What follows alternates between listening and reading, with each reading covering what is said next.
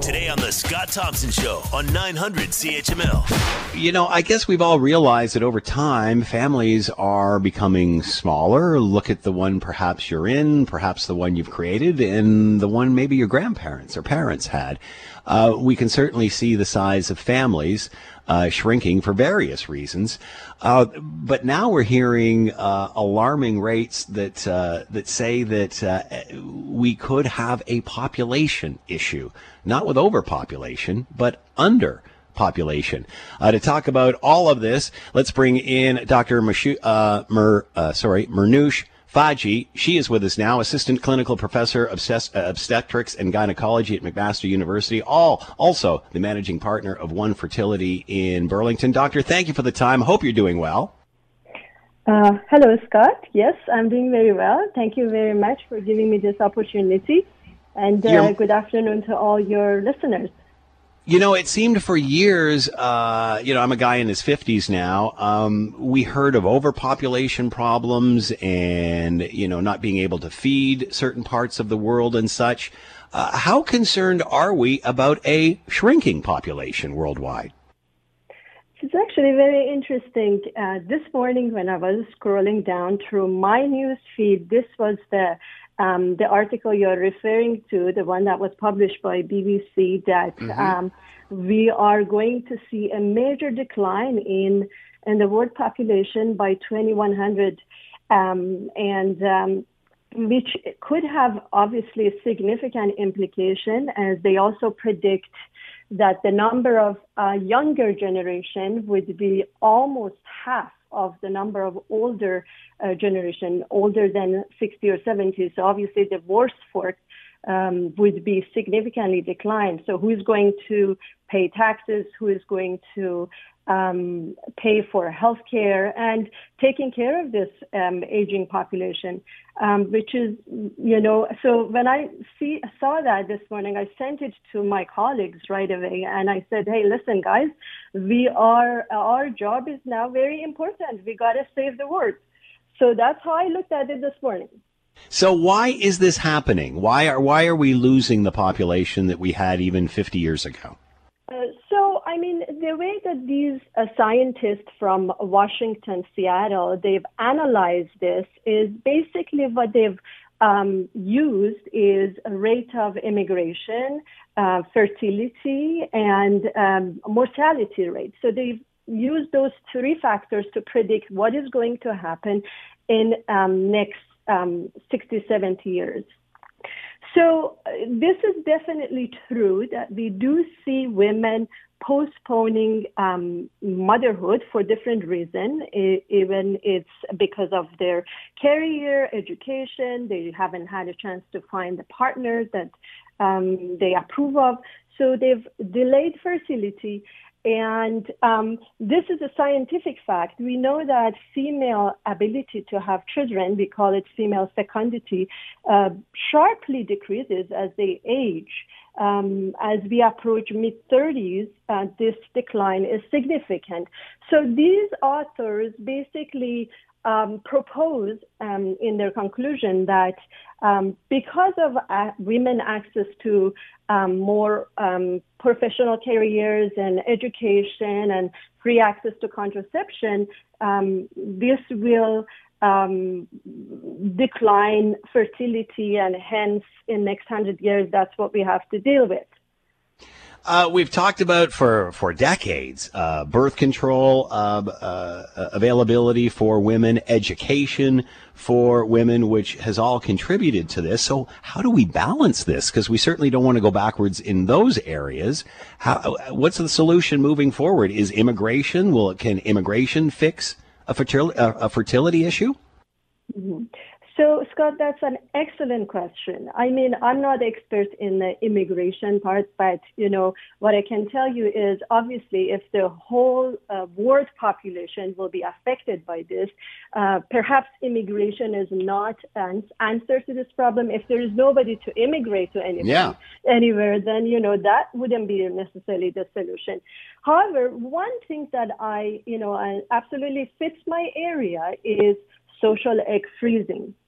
This is basically a very novel technology that um, it, it makes women capable of uh, freezing their fertility in time. As I mentioned again, um, one uh, limiting factor for women over, uh, you know, past decades and years and so on, it's the fact that the the time is always not mm. on women's side because it's only few years. The fertile age is few years.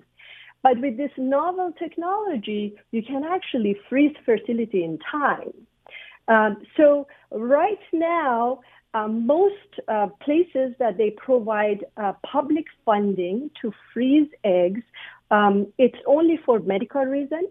Uh, let's say if you're going through a cancer treatment and it's predicted that the cancer treatment will um, um, affect your ability to have children in the future, um, or you have a medical condition that this might um, prevent you from having children, it affects your ovary, you can't have children.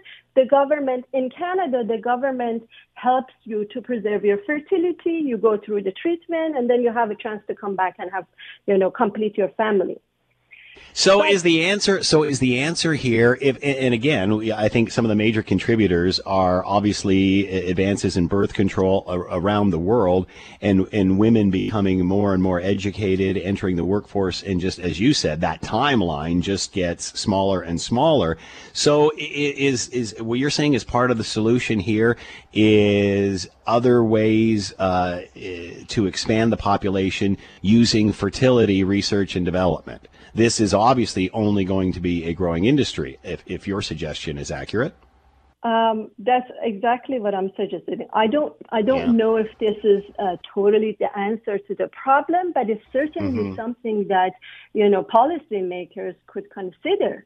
You know, as I said, right now the social egg freezing is considered something that you have to pay out of pocket. Government doesn't really contribute to this. And it is pretty expensive and invasive and time consuming for women. Um, and I can tell you it's only too limited to women that they can afford it. So it's not really, and it's not really out there. That's the other thing, public awareness that you can. It's, uh, you know, 10 years ago, this wasn't available. But now I can tell you, um, it's I have one or two, three patients weekly that they come and they're invo- engaged in professions that delays childbearing. So they come, they freeze their eggs, and that gives them an opportunity. So what I'm trying to say is we need to be think bigger. Uh, there are other options there are there are other solutions definitely to this problem to enable women rather than going backward.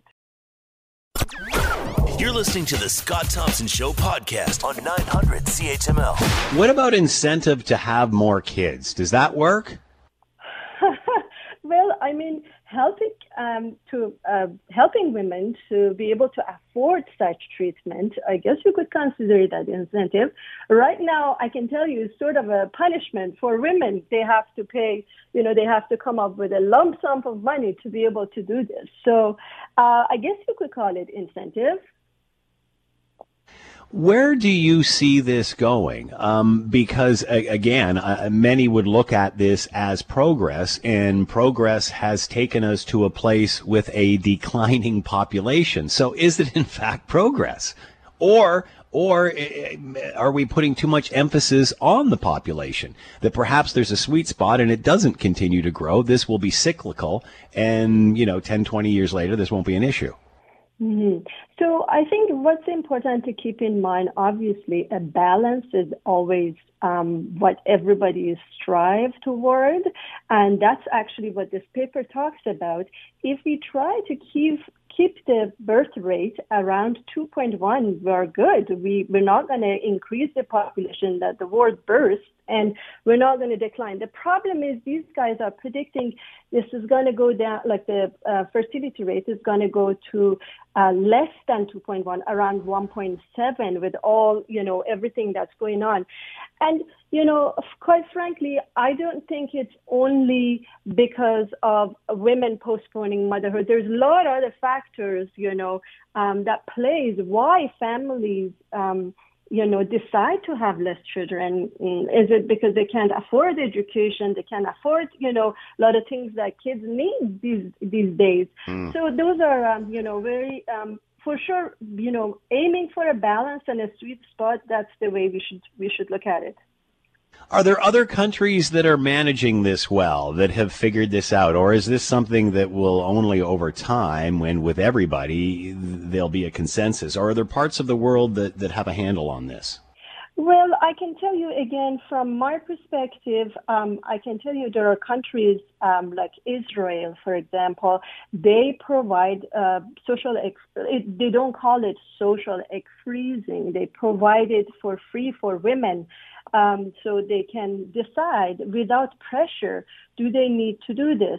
There are there are countries like uh, Sweden that they have provided incentive for women longer maternity leave you know more incentive. Even I don't know if you remember back in 2014 uh, Apple and Facebook they offered um, 20,000 incentive, $20,000 incentive for their women, female workers, if they wanted to use it towards social freezing. Although that was very controversial, whether um, they were pushing women to do this so they'd be available for the workforce, or was it really an honest, you know, incentive? Those are a lot of, you know, discussions beyond this, um, you know, uh, program here. But those are, I mean, definitely there are countries that are uh, doing proactive, you know, management rather than letting it be and let's see what happens kind of thing.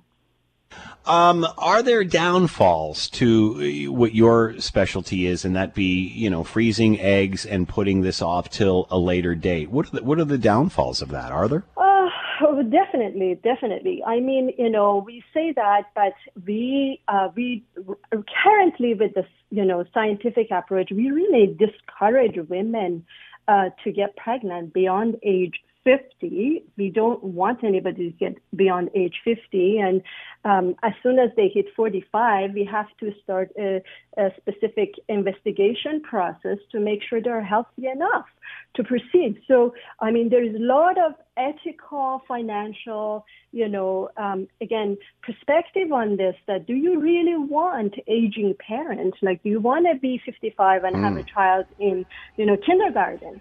So those are again, you know, um, different side of the story that we have to keep an open mind. Like if somebody comes in 10 years and says, "Hey guys, you can live up to 110 years," then maybe it's okay to have children when you are 50.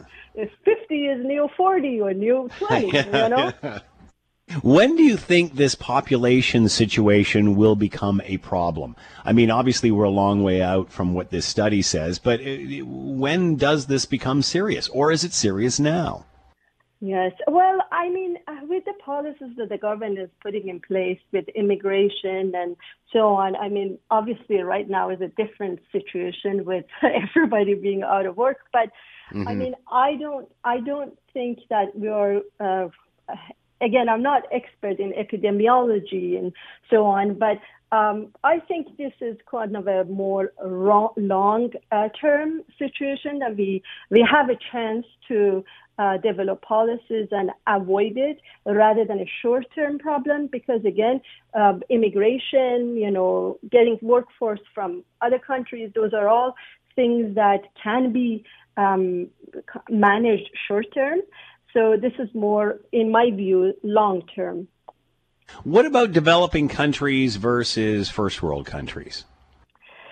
Well, then again, actually, this report talks about um, uh, the biggest populated countries will be um, more developing countries and the question is that because maybe perhaps the contraception is not as available, you know, I'm, I'm just thinking, you know, more developed countries have begun uh, pushed the pendulum, on the, you know, a little bit too much. Now we're trying to fix what we've done as opposed to, you know, developing countries that they continue uh, without putting these policies in place to restrict the population.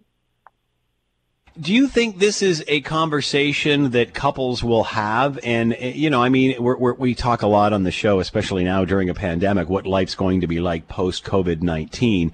We certainly know what life was like before that. Will this change attitudes? Will this be something that, um, you know, again, uh, uh during a pandemic, you know, if there's a bad situation, it's made worse. But if there's a good situation, sometimes it's made better. People have learned to live smaller. They've, they've learned that there's other important things in life than what we valued uh, before COVID 19. Will this be something that might naturally evolve? In other words, all of a sudden couples start having two and three kids again, you know, uh, maybe even four kids.